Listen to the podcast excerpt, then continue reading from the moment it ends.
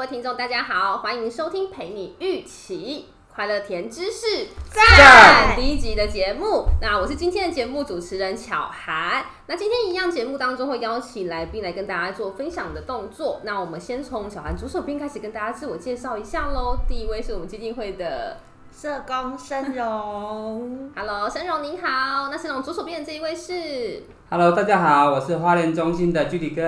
居里哥您好。那大家有发现我们今天不只只有社工参加我们这次的广播录音，还有一位穿着白袍的小姐来跟我们一起参加录音。那请问你是谁呢？呃，我是快乐甜生计的营养师，我叫小新。小新您好。那大家就会很好奇说，哎、欸，奇怪，基金会怎么会突然会有一位营养师就是来加入我们？没有，我们主要今天会有小新参与这次的节目，是因为我们。今年度快乐甜公司有赞助我们一整年度的营养品的部分，那营养品可以提供给我们的服务对象就是癌友跟长辈可以饮用。那我们邀请小新来参加录制我们很多集的一个快乐甜知识站的部分，主要跟大家分享一些营养上面的新知。那大家可以欢迎锁定我们收听我们的频道这样子。那跟大家今天分享一下我们今天第一集的主要的内容是什么呢？是我们今天题目是什么？肌少症。肌少症。那你知道什么是肌少症吗？没有很清楚。对，所以我们好像好像应该有些人听过，有些人没听过肌少症，所以想说来跟小新来让大家介绍一下，说什么是肌少症，就是字面上的意思吗？还是有什么特别的含义在？好的，没问题。那其实肌少症的话，就是真的字面上的意思啊，嗯、就是肌肉量变少，然后或是慢慢流失这样子的一个情况，一个症状。那为什么最近它就是很多人开始讨论？ 对, 对, 对, 对，那其实也是因为就近年来大家就意识到说蛋白质摄取的重要。嗯、还有就是就是老人家其实他可能因为吃的也不多，然后活动量也不多，所以他的肌肉可能就会慢慢的被消耗掉、流失掉，这样子就会有一个呃肌肉流失、肌少的这样的问题。所以肌少症它只会发生在、嗯、它发生的年龄层是只有在老人家吗？还是其实像我们这种各种年龄层都会发生的情况呢？因为其实基本上年长者的话比较普遍会有这样的问题，但是其实真的就是像是呃一些呃比如说像是年年轻人的话也是。会有这样子的问题的，因为就是肌肉量少嘛、嗯、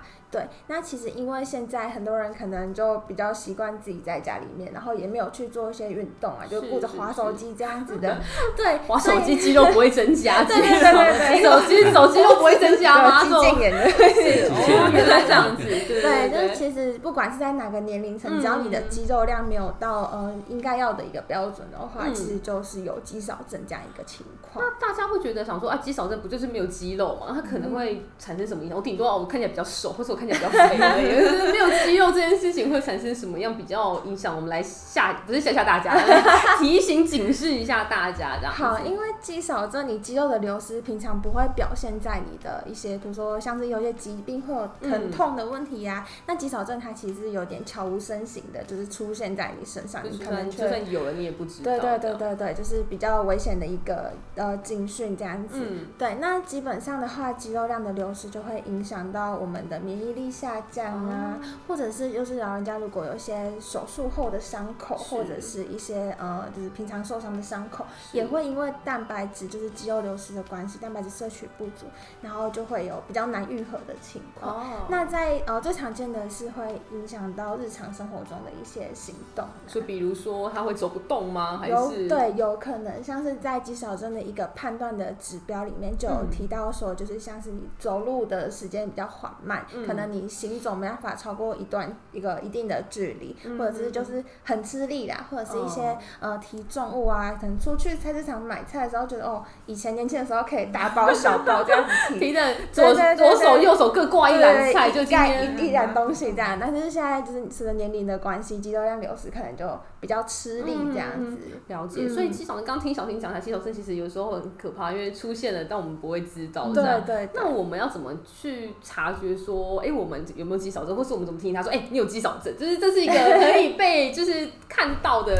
的症状、嗯，因为有时候具体化的对具体化一点，因为像比如说胃痛，我会知道说我胃不舒服，嗯、可是肌少症我也不知道我肌肉到底怎么了，嗯、对，要怎么去测量它？其实一个最精准的指标还是说，比如就说去测量一些用一些精密的仪器测量自己的身体指数，嗯、这是最精准的嘛。嗯、但是，一般很少人会日常生活中可以接触到这种精密仪器，什么 Inbody 这部分比较难去做测量，就是健身房踩上那台机器测量，对不 对, 对, 对, 对, 对？那如果说要从比较简单的行为判断的话，就是包括刚刚提到的。比如说提重物的时候比较吃力、嗯、然后行走的时候比较缓慢，或者是你可能上厕所的时候就是呃蹲下去但是起不太来，这样这个问题、哦、就是基本的去做判断。那还有一个方式就是说大家可以把自己的大拇指和食指圈成一个圈圈这样子，圈圈，然后围在你的小腿肚最粗的地方，我起个起个 model 来就是围在最粗的地方，然后所以小腿肚最粗的地方围起来，对对对，你就判断你自己最粗的那个。所以假设如果围得起来，围得起来的话，就是呃，如果说就是我是个瘦子，没有，对，围得起来的话，就会有肌少症的问题吗？就是围得起来，然后但是是空，就是有点空心啷啷这样的话，就代表小腿肚太瘦了嘛。哦、那小腿肚的话，其实本身也是肌肉含量会 比, 比例比较高，所以小腿肚不会有肥肉。等一下说围我围不起来，是因为都是肥肉，还还是有可能会有一些肥肉，哦、但是就是一个比较基本的一个判断的指标，是是就是你围起来，然后发现哎空有点空空的，这样就有可能是。是一个肌少症的警讯、哦、所以各位听众如果现在听到这一段，赶快拿起你的手指头直接很简单，刚刚小金说拇指跟食指这样两边手指头，不是一只而已哦，要两只手指，两两双两只手的圈圈，就是两根手指头这样围起来这个圈圈，然后如果你的小腿肚最胖的地方在这圈圈通进去之后还有点空隙的话，就是有肌少症的状况。对，就是有可能有这样的情形。那如果我去踩那种，比如说健身房那种Inbody踩上去啊，他是说他如果说，比如说肌肉偏低就是肌少症吗？还是怎样？只要是基本上它偏低就是肌少症状。对，因为它会根据你的一些，比如说身高体重去测试你可能应该要有的标准的肌肉量。嗯、那那张报告上面就会出现说，哎、欸，你的肌肉量是偏低、适中或者是算高的。那只要是偏低的话，就是一个警讯的这样。了解。所以对啊，如果我真的没有办法去采那种 Inbody 测量，没有办法精密测量，我们就用手指头测量是最方便的。嗯。对，那肌少症听起来好像。有一点，因为刚刚小学有听到免疫力的问题呀、啊、伤、oh, 口部的问题，所以它不单只是肌肉量减少的状况。那我们要怎么去避免它？就有些人可能是说、啊、我要做什么事情可以避免它发生，或是我已经有肌少症了，我该怎么办？就是他刚刚一讲说完蛋了，我有肌少症，那我们要怎么去帮助他这一块？好，那在就是肌肉的增加或维持这部分、嗯、最重要的还是第一点就是你的饮食，你的吃的状况。那第二点当然就是还是要搭配运动，尤其是一些呃负重的运动啊，这样子才有办法增加还有维持我们的肌肉量这样。所以吃要怎么吃啊？我就随便吃便当，或是他吃的部分的话，建议上面怎么样摄取会比较好？吃的部分的话，像一般成年人的话，可能大概可以估就是每天摄取大概一到一点二公克的呃每公斤的这样一个蛋白质。那如果是可能有健康就是有肌少症问题的年长者的话，嗯、我们就建议他可以摄取一到大概一点五克每公斤的一个蛋白质。也就是说，如果家中长辈啊，可能有这些刚刚上述提到的一些嗯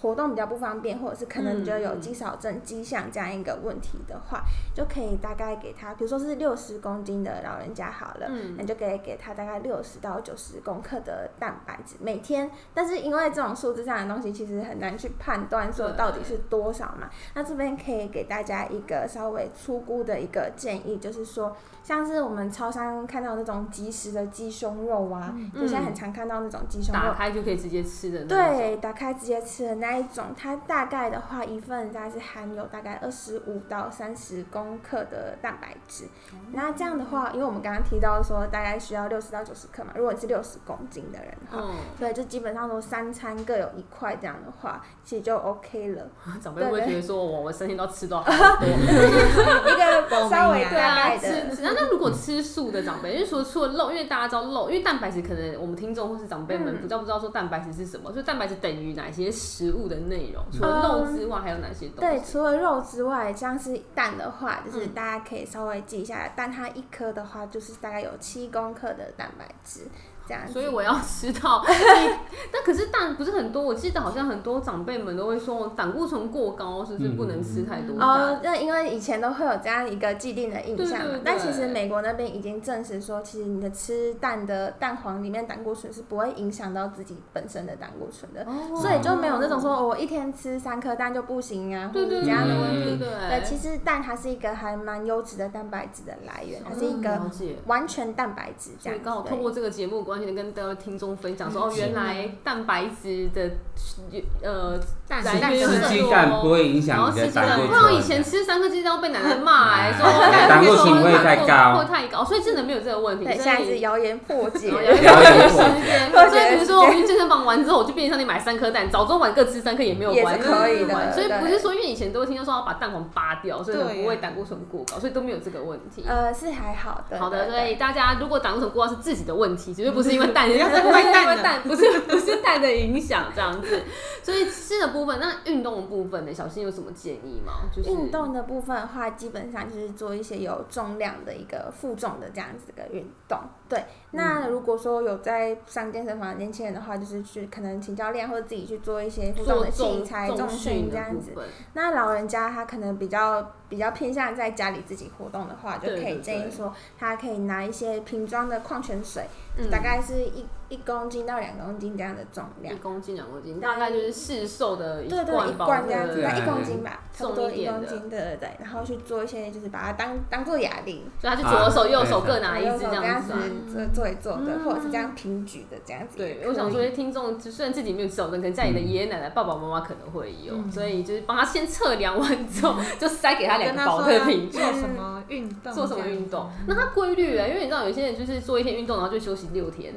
做一天做一休六这样，那频率上面嘞，频率上的话，建议的建议还是一个礼拜大概三到五次，然后三到五天，然后当然是每天运动更好。嗯、那一次的话，可以大概维持个半小时这样子。就是有人要说三三三啊，一周三次，每次三十分钟这样子。然后心跳达到一百。可是重训的部分心跳会增加吗？应该。心跳的部分应该还是有氧这种心跳的，不要说我心跳跳太快。重训你就大概有做到有点。稍微有点累度喘度这样子，嗯，但也要跟长辈们说，如果真的弯不下去或者举不起来，就不要不要硬举的，到时候骨头受伤了。对对对，是以自己的能力范围，然后慢慢去每天一个进步啊，这样子，或拉长一点时间，就是不要一开始就坚持说哦，我今天一定要做到怎样怎样。就假设假设就是阿姨可能就是原本一只手可以提一篮菜，做一做做一做，隔天会加第二篮菜，这个进步这样子。对对啊，那除了拿矿泉水之外，也可以就是扶在椅子。椅背后面，然后做一些起立蹲下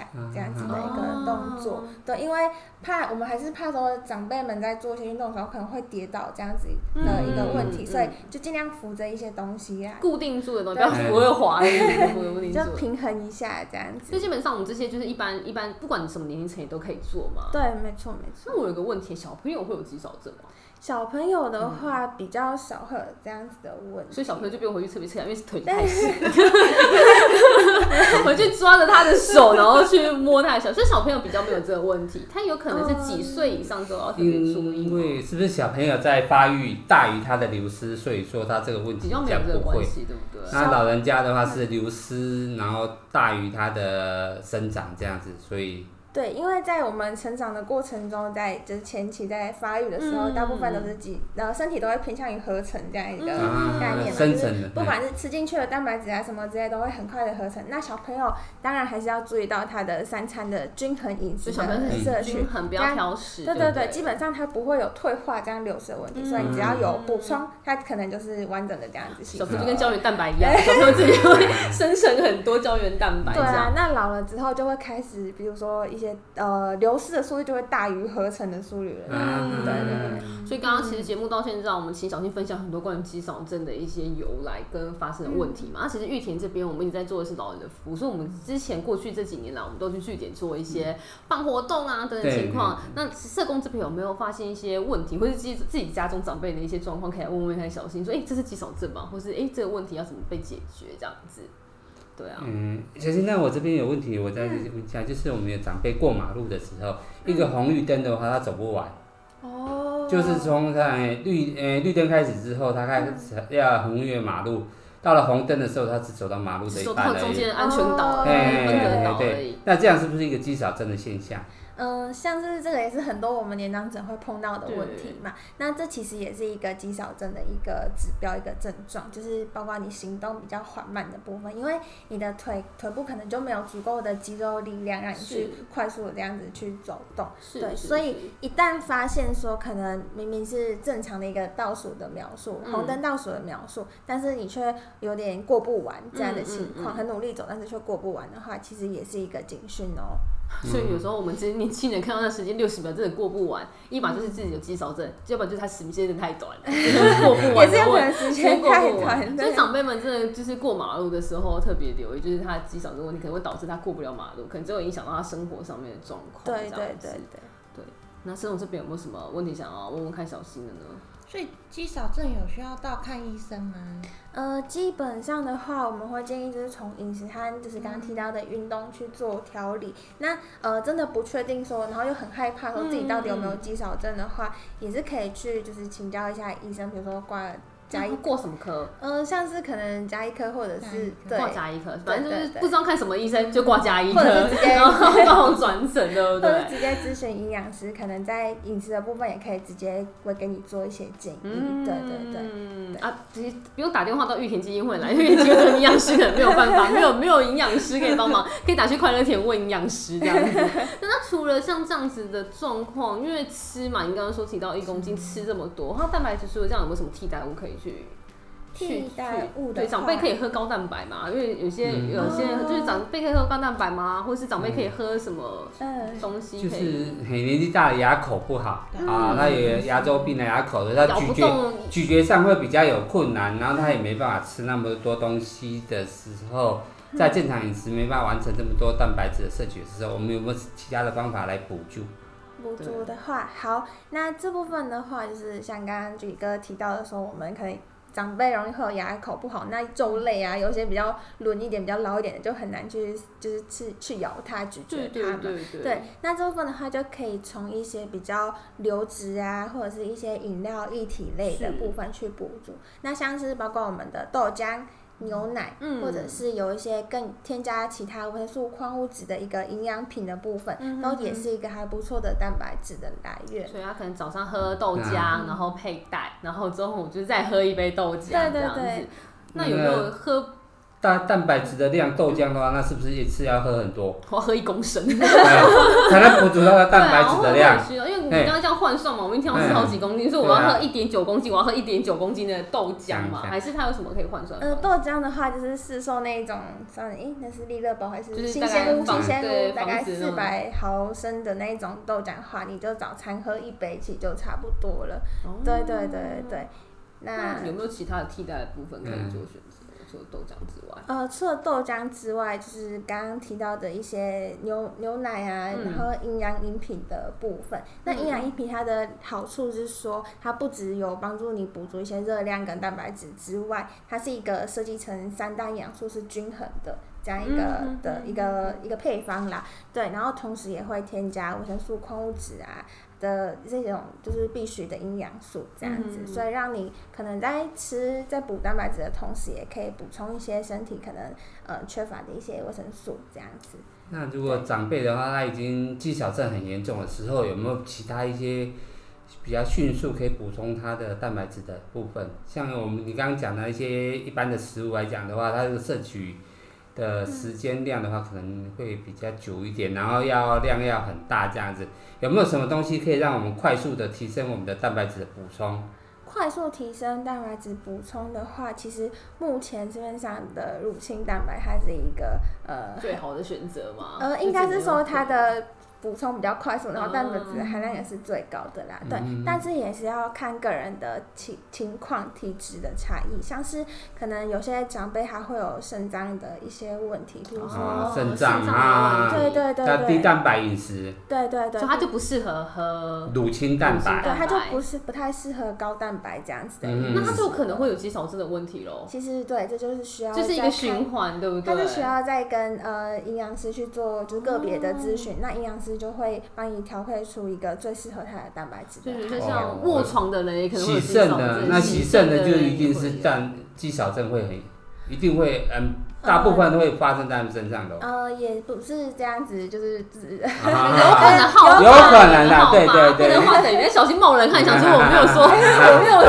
然后就打，我就想说刚刚想的啦，就是说那个，嗯，哎、欸，肾功能要蛋要低蛋白饮食的时候，嗯嗯，好发啦，这会好发在那个洗肾病人上面，应该是前因后果的问题。哦，前因后果。对，因为像是肾脏，呃，可能是比如说还有肾肾衰竭，那、啊、肾衰竭它也是有分严重度的嘛。嗯嗯对，那就主要是看它的肾丝球过滤率。那其实它的话有分很很多期，那它每每一期所呃需要就是所需要的蛋白质量也是比较不同的。嗯、对，所以在肾脏方面，可能有呃一些情况的一些年长者，可能还是要到医院去咨询营养师会比较好，评估过会比较好。对对对，这是补充高蛋白的时候需要特别注意的一点啦，嗯、就是这、嗯、这类型的。就是医疗的部分呢，就要到医院去请求嘿专业医师的诊治这样子。所以其实高蛋白这件事不是健身的人可以喝，有肌少症的一些家里面的长辈们啊，然后特别留意上面也可以补充。那、嗯、其实基金会这边今年度其实有跟快乐田这边合作，我们今天刚好上午的时候有请小新这边拍了一支宣导影片，就针对在肌少症这一块。那到时候未来我们就会在桃园啊、宜兰、花莲地区去据点这边跟长辈们分享这样子的一个卫教观念了，因为毕竟长辈可能这辈子真的没听过肌少症，我只听过肌肉啦，没听过肌少症这件事情。对，跟他们分享，然后搭配可以。赠送快乐田，因为快乐田有赠有赞助我们这营养品的部分，让长辈们可以饮用看看，然后或许可以这样子来减少他肌少症或是避免肌少症的问题的发生，这样子，嗯、对啊。